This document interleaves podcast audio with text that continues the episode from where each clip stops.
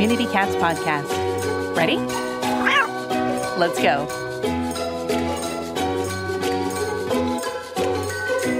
Welcome to the Community Cats podcast.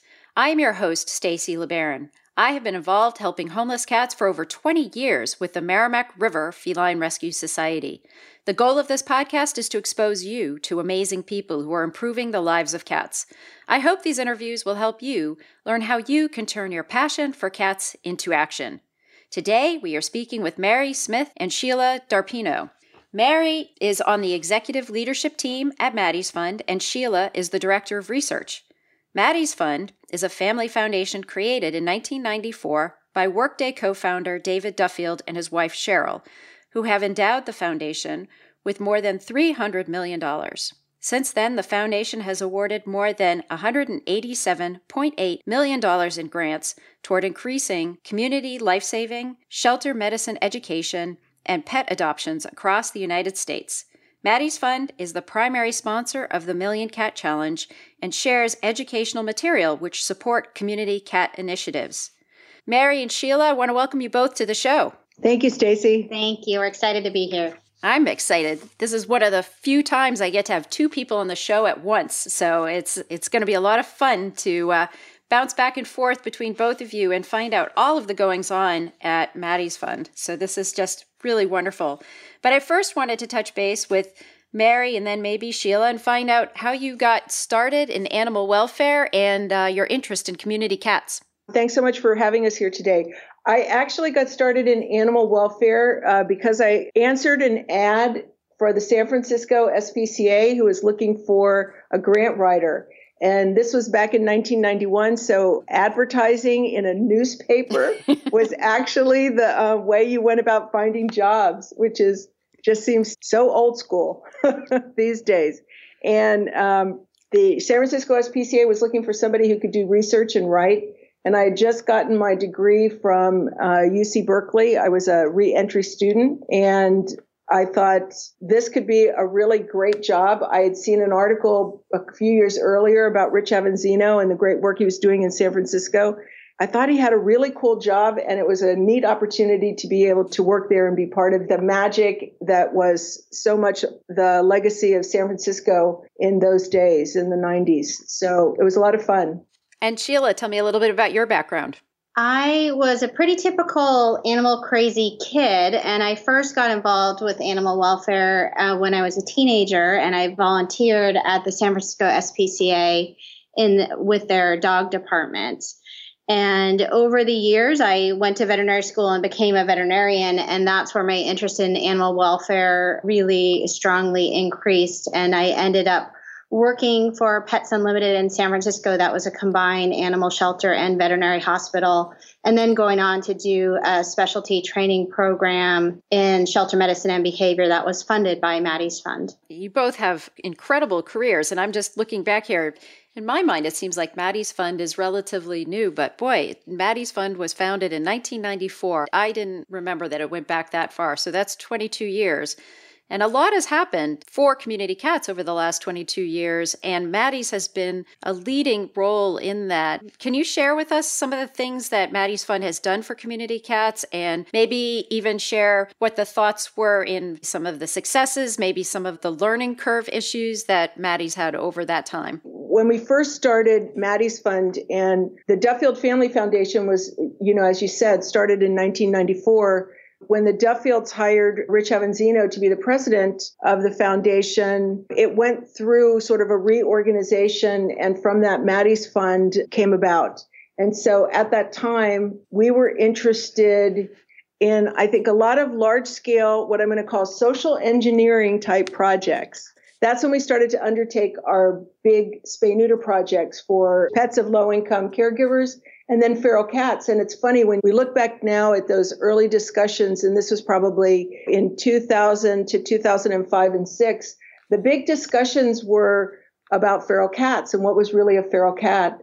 And how could you tell a feral cat from what we now know are community cats? So it was a much more limited, I think, discussion. And we did some big projects. We did a statewide project in California. We did one in Alabama. We started one in Texas we did a lot of surgeries. I mean, hundreds of thousands of surgeries.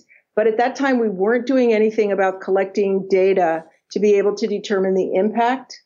So while I think a lot of good was done at that point in time, we never had any mechanism in place to be able to determine long-term impact. And, you know, I think as you know from looking back over a lot of the information that we have on our website about Maddie's Fund, we've always been interested and supported data collection and reporting. But at that time, we were very early in our uh, messaging on that. And there's many, many more groups and organizations today that are doing that on a regular basis, not so much back then. Yeah, the data collection grew up with technology to a certain extent. I mean, you were talking about having an ad in the paper for a job in the early 90s. And I would definitely say, as we entered into the early 2000s, where technology started to help us and made it easier in some cases to collect data, it became a lot more important um, with with many of the players. And I know some of the smaller groups have said, oh, you know, collecting data is such a hardship. But I, I do think we, we're now seeing the results of being able to measure those impacts with the targeted projects. And it's been very helpful to convince others that TNR is the way to go. I think one of the lessons that we learned from the very large scale spay neuter projects was that we'd probably see more of an impact if we in fact target it. Target it in terms of in some cases, neighborhoods within a community. In some cases, it would be zip codes. But we really started to talk to organizations and ask them, what wasn't working so well in your community? Where did you find the intake? And it continues to be cats still make up the largest part of the populations going into shelters. And they certainly make up the largest part of populations that are not leaving shelters. How can we break that dynamic?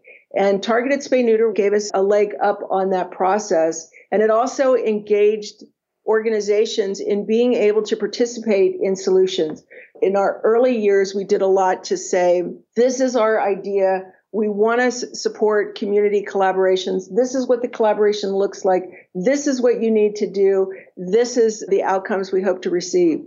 These days, we're much more interested in actually listening to what is going on in communities and having organizations talk to us about what they need and what solutions they think would work. That's fascinating. You're basically turning the tables from sort of saying, here's our how to book on how to do this and tell me if I'm putting words into your mouth. But then now you're saying each community is unique and individual and may have different needs, and maybe we can help in filling in those gaps. I think that's spot on, Stacy. And I also think too, you know, in the early years, we had ideas about what could happen. You know, San Francisco definitely imprinted on us a strong sense of what can happen when you have the community and organizations working together. But a lot of what San Francisco did back then was San Francisco doing it in collaboration with the community. There weren't a lot of rescue groups in San Francisco at that point. It was the San Francisco Animal Care and Control, and, and it was the San Francisco SPCA. Well, the landscape has changed so much over those 15 to 22 years and we certainly don't profess to know everything that's going on. And so the value of being able to listen to what our partners are telling us is huge. And now let's take a moment to listen to a few words from our sponsors. Accidental Exiles by Bruce Perry. Jesse McAllister, a young Texan and Iraq war vet, escapes to Europe where he seeks a new direction and to heal his desert wounds. Wandering the streets of Ascona, Switzerland, he meets and falls in love with a beautiful Italian waitress named Sonia Altarelli. Since the horrors of combat he encountered with a boyhood friend, Jesse will have nothing more to do with war. This story is his farewell to arms. Check out Accidental Exiles on Amazon.com today. Community Cats podcast founder Stacy LeBaron doesn't just talk the talk, she walks the walk. Stacy is available to provide customized consulting for your group to help you increase your effectiveness and develop an action plan for improving the lives of cats in your community. Working with you, Stacy will develop a consulting plan that meets your needs, including visioning workshops for your staff, board, or volunteers. For more information, you can contact Stacy directly. Email Stacy at communitycatspodcast.com or visit our website and click on the education menu. Let's join forces to make the world a better place for community cats. My understanding of when Maddie's was first founded, there was a lot of interest in promoting a no kill ideology How does that fit in with community cats? And how does that fit in with Maddie's currently? That fits in very clearly for us, in that our goal is for every pet in the United States to have a healthy home or habitat. So we're not only thinking and talking about putting pets in homes, a habitat is a good, healthy place for a pet to live if that's their preference, in our opinion. So we feel very strongly that community cats are a essential portion to meet our no kill goals because it's enabling these cats to live in the way that they want to live so they can have happy lives. And also, too, Stacy, when we first started talking about the Million Cat Challenge, when that idea crossed our desk, we realized pretty quickly that that was going to be the key to being able to achieve a no kill nation, that we needed a solution for cats. And that's what the Million Cat Challenge offered to us and that it was going to be a key component of being able to, as Rich Avanzino has said, achieve no kill now. Can you define for me what specifically a no kill nation is? That's really evolved over time, and thank you for giving us the chance to do that. You know, in the early days, we thought that no kill meant being able to guarantee a loving home for healthy dogs and cats. And then we started to see that Okay, healthy, that's a good one. That's a starting point. But what about treatables? What about sick and injured and poorly behaved animals? Shouldn't they also have that guarantee? And so then our definition became more broad. We talked about healthy and treatables. And then we saw it in terms of the shelter system. But now actually I think we're even pushing beyond that, Stacy, to really look and see who are the animals in our community? What kind of safety net do we have for them? Right? So even starting to look beyond what goes on within the shelter. So for us, we still work on a healthy and treatable definition of no kill. But I think more importantly, it's less about the label and it's more about what kind of resources should we be making available to help the pets and people in our community so that they, in fact, can have loving, healthy homes and habitats. I believe we are almost at a point of going beyond that shelter metric orientation and moving into what clearly defines us as having a humane community for all of our animals in the community. I, think we really agree with that. But we do like the term no kill. I think the American people love that term. I think it's one that if you meet five people, you're going to get five different definitions of it but that's okay. I like the term. It's an ongoing discussion, I would say. I mean, uh, no kill in the mission statement for the Merrimack River Feline Rescue Society. We've had it in our mission statement since 1994. But that word no kill means something on a very local scale to us that maybe is a bit different than what other people may think of it at a different level. I, I, there's a lot of differing opinions about that language in the New England states, at least I can say that from my experience. It's a hard thing because you're trying to collaborate. And if somebody does have biases around one particular word, how important is that? Does that become an obstacle when you're really trying to collaborate? And I think that you have to sort of pick your battles carefully mm-hmm. when you're trying to get everybody in the room. Yeah, good point, because it, it certainly is a very polarizing term. And for a while there, we talked about adoption guarantee to describe organizations and communities that were, in fact, providing that type of guarantee for healthy and treatables.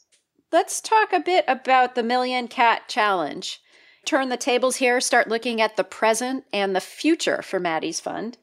Tell me what the Million Cat Challenge is. Um, we did have Kate Hurley on a previous episode, but if you can uh, share with our listeners specifically how it got started and what it is and why is it so important to Maddie's Fund?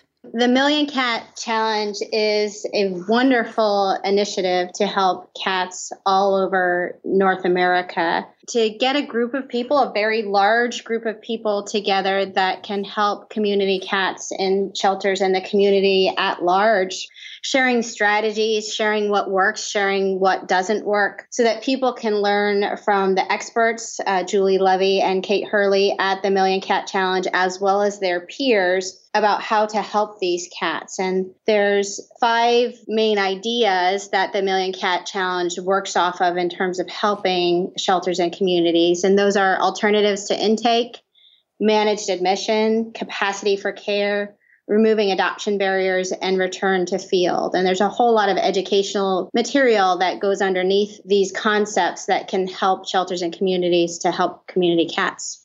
So when Kate and Julie came to us a couple years ago with this idea that they had of being able to transform and revolutionize the outcomes for cats, we thought this was, as I said earlier, key to being able to achieve and sustain no kill.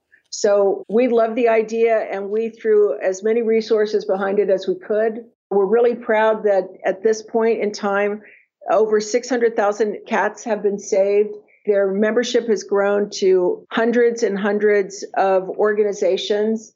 One of the things that we've done this year is we provided an incentive grant in the month of May for any organization who signed up for a Million Cat Challenge. We would pay them $1,000. We did the same thing for Shelter Animals Count in the month of April. And Stacy, talk about no good deed goes unpunished. we thought this was a great idea because we wanted people to use uh, Shelter Animals Count to collect and report their data. We have operated for decades without having any kind of national estimates of animals going in and out of shelters.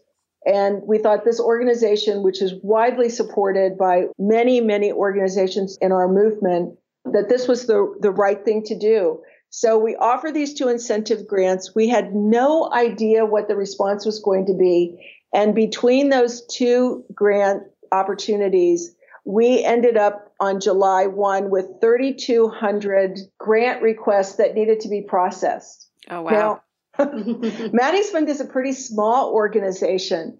It was one of those times when we realized, wow, we need to put a little bit more thought into our infrastructure when we undertake some of these ideas. But we have a really great team. We brought on some additional help and they are digging out from under. So anyone who's listening, if you haven't received your thousand dollar check for Shelter Animals Count or Million Cat Challenge, don't worry the check is in the mail. but anyway, it was a great opportunity for us to get organizations excited about collecting and reporting their data and also about being part of the Million Cat Challenge. And both of those organizations, their memberships just grew exponentially overnight. And we were really glad to do that.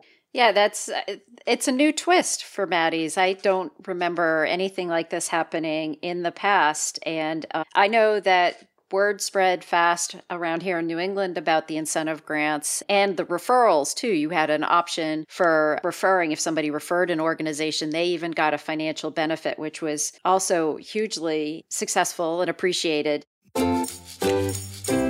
We had such a fun time that we went over and decided to make this a two part interview. So tune in tomorrow to find out about Maddie's Fund and what they are doing in the future.